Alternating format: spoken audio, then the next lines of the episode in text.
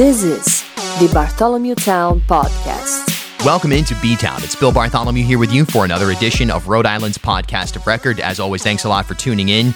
Today, a very hot topic as we welcome in one of the co chairs of the Rhode Island Political Cooperative, Jennifer Rourke. And of course, Jen ran in the inaugural year for the cooperative in 2020, challenging Michael McCaffrey in Senate District 29. She'll be doing the same thing again in 2022. So, a lot to get to today. Of course, this whole notion of a progressive civil war the Senate District 3 race, which the co op had a candidate in, and Jen's own views and experiences um, running in 2020 and how they inform her 2022 campaign. Remember, follow me on Twitter and Instagram at Bill Bartholomew.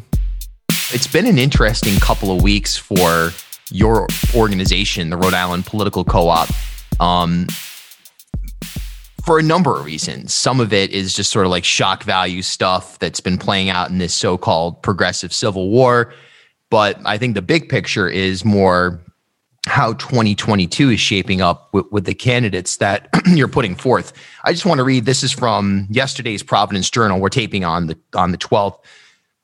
neither pol- neither party nor pack, Rhode Island Political Co-op defies definition. The Rhode Island Political Co- Cooperative is something new in ocean state politics. It's not a political party. It's not a traditional for profit political consultancy. It's not a political action committee, nor a worker co op, nor a char- charitable advocacy organization of either the 501c3 or 501c4 variety. Its members pay dues, leading many observers to speculate that it could be organized as a 501c7 social club for tax purposes. Nope, so, what is the Rhode Island Political Cooperative? okay, so none of the above. Yeah. Um, so, technically, we are a nonprofit corporation. And I know that sounds a little crazy, but we are just a consulting agency that we don't make money off of the actual consulting. So, we just provide services to candidates who are normally um, dismissed by you know the party or other organizations. We just provide services everything from campaign plans to messaging to training. Um, we have a very very small staff um, and the dues goes towards paying that staff. So we're just just a small we're not a social club I don't know where that one came from. You guys aren't like playing bingo on, on a regular basis in the no. church hall basement or anything. I, I, if I play bingo, I'm going to Foxwoods to play bingo. but no, we don't play bingo. We, we're not in a basement anywhere. We're not a social club. So. I remember when this when this first launched, there was a press conference at the State House, and my question was, and I believe the only people there were myself, Steve uh, Ahlquist of Uprise Rhode Island, and Kathy Gregg of the Projo. But I remember asking a question about is the purpose of the co-op to sort of spark a new bloodless revolution it which is how the the 1930s basically the democrats took control of rhode island politics for the next near century and i remember representative walsh standing up and saying um, well, I don't think it's revolutionary to have a, a, a, living wage or have health care for all. And, so the question got kind of lost in translation. I, you know, but now Matt Brown's and Cynthia Mendes campaign video comes out. We're going to have a revolution in Rhode Island. Is that the plan? And I'm not talking about, you know, people storming the state house. I'm talking about uh, is the plan to have a political revolution where there could be a new century of political rule here in the state? Um, that's not my plan. uh, so no, um, it's more about giving people, just the average person, the yeah. ability to run for office. It's been so long where our voices are often ignored. I was working three jobs at one point. I was unloading trucks at three in the morning. I was going to one job and then going to another. And there are people like me who are struggling every day and we don't have a voice. So why not give an opportunity to an average person to bring their voice to the state house? Because you can't sit there and tell me you're fighting for a living wage when you don't understand what it's like to have that living wage on a daily basis. Like if you don't understand it, you're not going to fight for it. So it's just we're trying to give our neighbors a voice. That's it. It's the state has been run by people who are more focused on helping friends out or helping out these corporations and they forget about the mom and pop shops that are you know the friends of or the parents of their their kids friends. And they forget that their neighbors are having to decide between putting food in, on the table or getting their medication for the month. And it's it's unfair because we are the ones that suffer. So it's just giving us a voice. That's it. Yeah and that makes sense because I, I think a lot of people don't realize just how many Rhode Islanders will you know will stay here in Rhode Island because this is the the topic at hand. But ro- how many Rhode Islanders struggle to just make ends meet in quote unquote normal times? Never mind COVID nineteen, but it's it's a very large chunk of the population. Um, Full time workers, even people working multiple jobs, have a really difficult time. So there's that push, if you will, to shape policy in a way that can benefit those folks. And one thing that comes to mind, of course, is minimum wage increase. The other things might be taxation for larger or for higher income earners. Yes. But what is it that the ultimate goal is? If, if let, let's say you have a, a, a co-op majority in, in the General Assembly, what are the first policies that you'd like to see enacted? Ooh, I have a couple.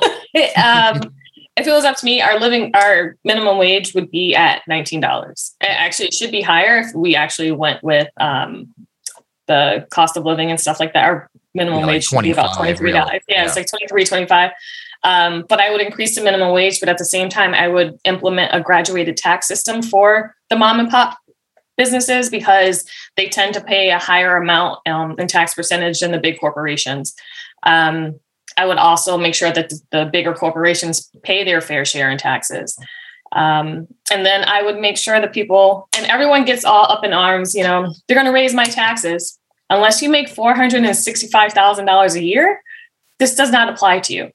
But the people who pay 465 or make $465,000 a year need to pay the same amount in tax percentage as everyone else. It shouldn't be that the person making $30,000 a year is paying 12.5% in taxes when the person making 465 is only paying 5.99%. That it needs to be equal. Um, and then I would make sure that they clean up the Port of Providence um, mm. because the people in Providence are really suffering because of what they've allowed to come into the city. Um, and then I would um, make an, a quality education a constitutional right. You know, our mm. schools are failing us. We pay so much in property taxes, and our schools are falling apart. So I would make um, a quality education, quality public school education, a constitutional right, and I would look at the funding formula and change it. Yeah, I think the funding form, formula is something that a lot of people across the spectrum are, are or should be or are certainly taking a look at. There's no doubt about it. Um, it let's talk about this progressive civil war because uh, first of all the title is a joke i made a like a, a joke t-shirt concept i mean it's the only thing you can really do is laugh at it because it's an immediate invention people in progressive politics or the democratic party as long as i've been paying attention have been bickering for forever it's not as if you know um, I think a great example is to look at 2018. I never once saw Matt Brown and Aaron Regunberg campaigning together Correct. in a situation where the quote unquote the progressives were running a candidate at each level. Um, obviously, Regunberg performed a lot better in the in the primary than than Matt Brown, and some would say that they could have helped each other. Some have said no, they would hurt each other. Uh, there's a lot of bickering. Sometimes Senator Sam Bell will throw barbs at people on online that in, in the Progressive Party, and just being around. I think back to last Columbus Day slash Independent uh, Independence Day, Indigenous, Indigenous Peoples Day. Um, when there was a protest on the highway where people, in my opinion, in one in a very foolish maneuver, cut the fence and ran and stormed onto the highway and blocked the highway with trucks and set off fireworks and what I thought was a really immature protest. And at that site, literally seconds before it happened, I remember seeing people that are DSA and other activists being like, "This is cr- what are you doing?" You know, so there was division even in tactics on the ground in terms of activism this isn't anything new. Why is this all of a sudden becoming an issue? Why do we have people like former Representative Regunberg, you know, writing op-eds, uh, former co-op member Representative Brandon Potter writing op-eds, and th- this sort of back and forth. And then at the same time, I know this is a lot, but why did the the co-op put out a statement following the special election in District Three last week that didn't really congratulate Sam Zurier and instead sort of played the blame game, um, which to me was more of a jab at the Working Families Party and Brett Jacob. Oh, okay. So, yeah. Anyways, uh, progressive civil war. I'm not in a battle with anyone, so they, mm. they hmm. can battle amongst themselves. Um, I think the problem is people don't understand, and instead of asking questions, they make assumptions, and then they just run with those assumptions. Um, for me, I am a I'm a Democrat. I believe everything in the platform. I don't get to pick and choose. Like this is what I believe in. Um, and some people believe that you need to you need to be able to play both sides, but they don't hold the people with the power accountable. Mm-hmm. Um, and then for me, I like to hold people accountable for their actions. If I mess up, I mess up, and I want people to come to me and say, "Hey, you messed up." Um, this civil war was started by someone else. Like for the op-ed that um, Regunberg and Potter, the two of them, um, I just think it was unfair that it was allowed to be published without even coming to us. And I get it; it's an op-ed, but there was no fact checking. Um, so I just think that was unfair. And I, I think that escalated the problem because instead of coming and saying, you know, what are you thinking about doing this and why you're doing this and how are you, how do you work? They just came off these assumptions. And that was that was the beginning of their attacks. Um, this episode is brought to you by Elmwood Songwriters Club, presented by B Town. It's a monthly showcase featuring seven artists from all around the region with the order drawn at random, each artist performs two songs. You can find details about when the next event is here in Providence by following me on Twitter and Instagram at Bill Bartholomew. So let's see. There were so many questions in there. Yeah. Also, um, the Senate District 3. Yep. The the, the um, message that came out, I think that caught a lot of people off guard, myself included, where you have this great race, five good, really good candidates, a lot of progressive energy. The co-op got a lot of young voters out from my observations and then yeah. to send a, a, letter out that that talks about the corrupt political establishment but doesn't really congratulate Sam Zurier. I think a lot of people were like, "What's going on here? What's the end game?" So that I I know Gina wanted to personally congratulate him, so she she put out her own press release. I yep. think the the reason why there was so much um, that why the statement came off so negative is because all the things that have happened, all the messages that I was receiving personally, um, people were telling me as a black woman that I'm not educated enough to do what I do. Um, that I was too stupid to see that Matt was using me. Um, just a lot of nastiness that was coming behind the scenes from people from other camps. Um, not, you know, I'm I'm happy. I congratulate Sam on his win. You know, he really he he has a name out there and he's been doing the work for a long time. But I think it was all the nasty messages that I received as someone who was chair of the co-op um, from other people, and it was you could see the way that people were were collaborating to come and attack me on a personal level. Mm-hmm. Um, so I, I, think that that statement came out of frustration. So I do want to apologize to Sam. Um, I hope he understands that I am happy that he won. I would t- I would love for it to have been Gina, but I am happy that he won. I just hope that you know, he stands by his message where he says he wants to talk to the 31% of people that did not vote for him. Um, so I'm hoping he's willing to have a conversation so that we can talk about it.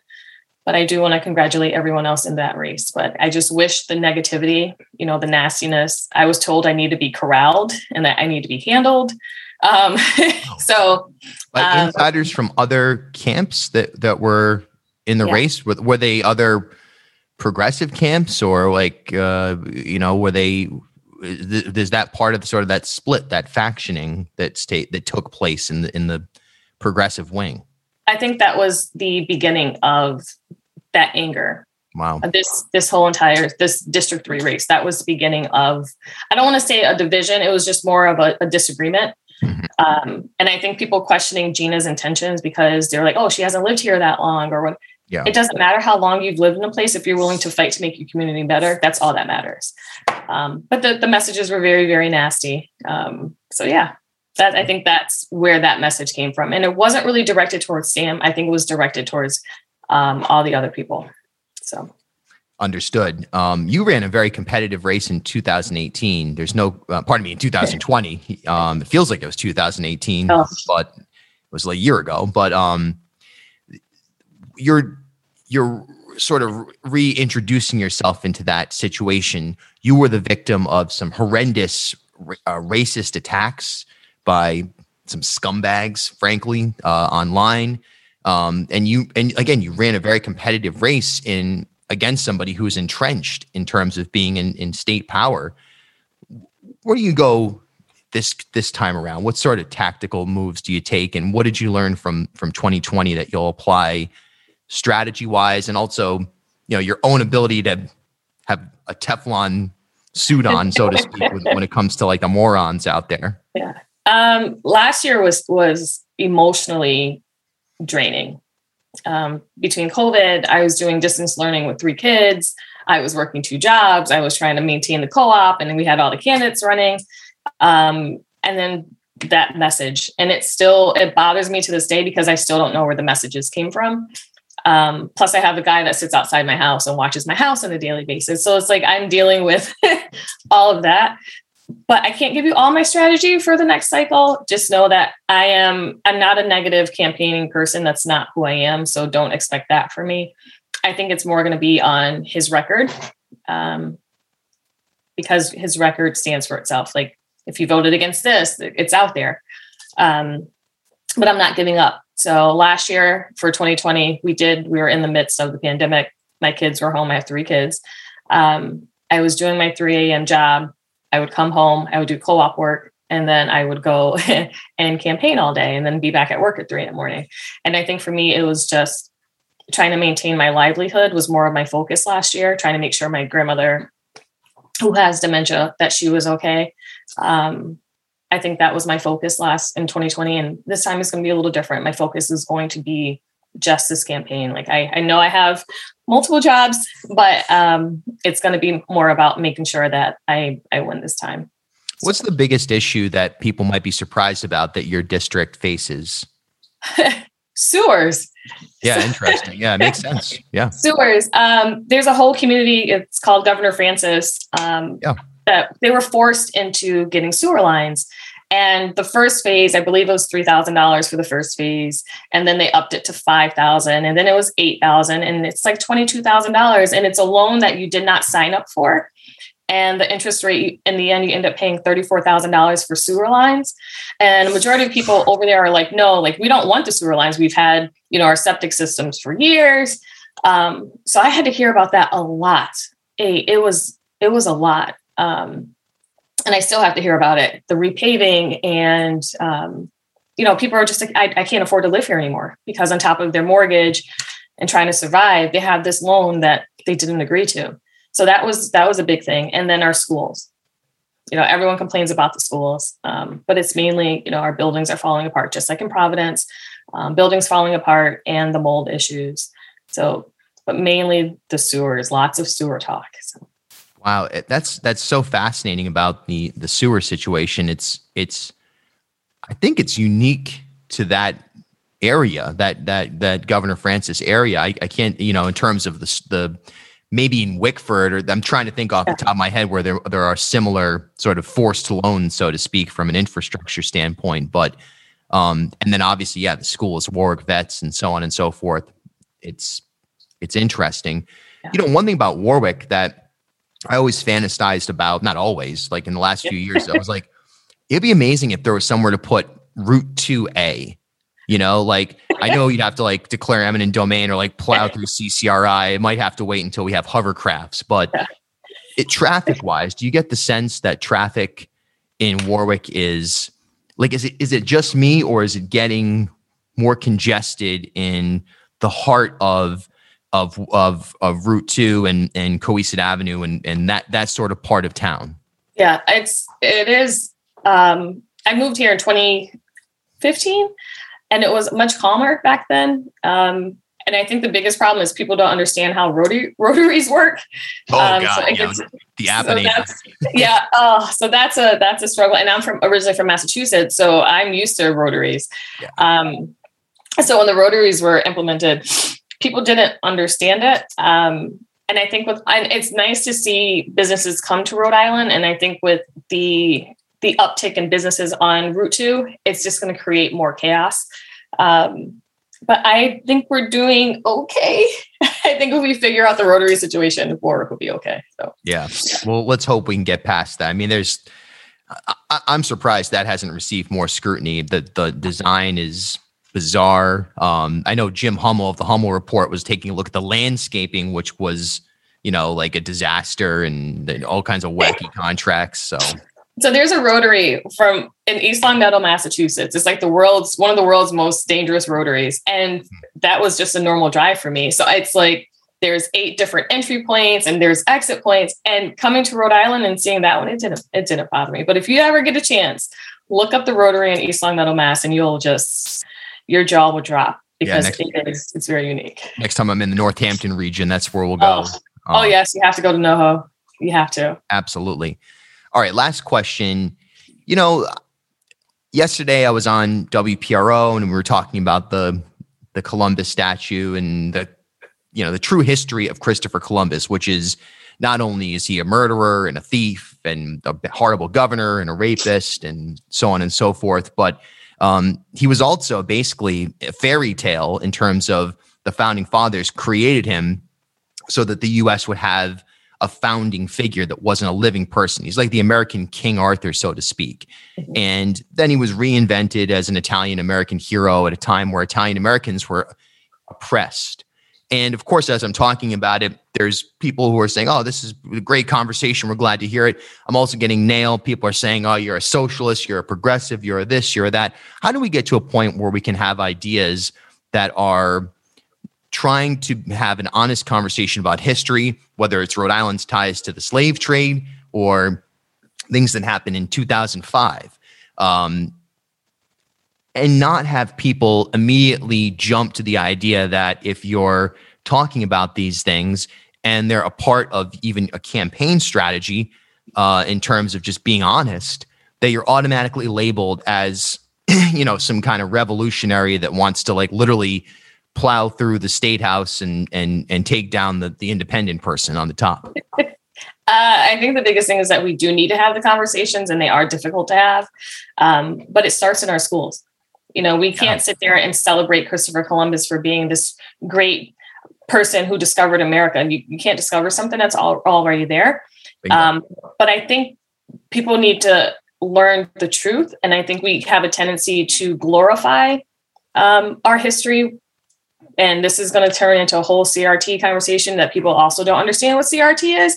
Um, but I think when it comes to teaching the true history of America, US history, whatever, we need to be honest about it. Like we have a country that was built on the backs or stolen from um, the indigenous people and built on the backs of slaves. Um, and we need our children to understand that. I had to learn about things like the Tulsa Massacre um, from my mother.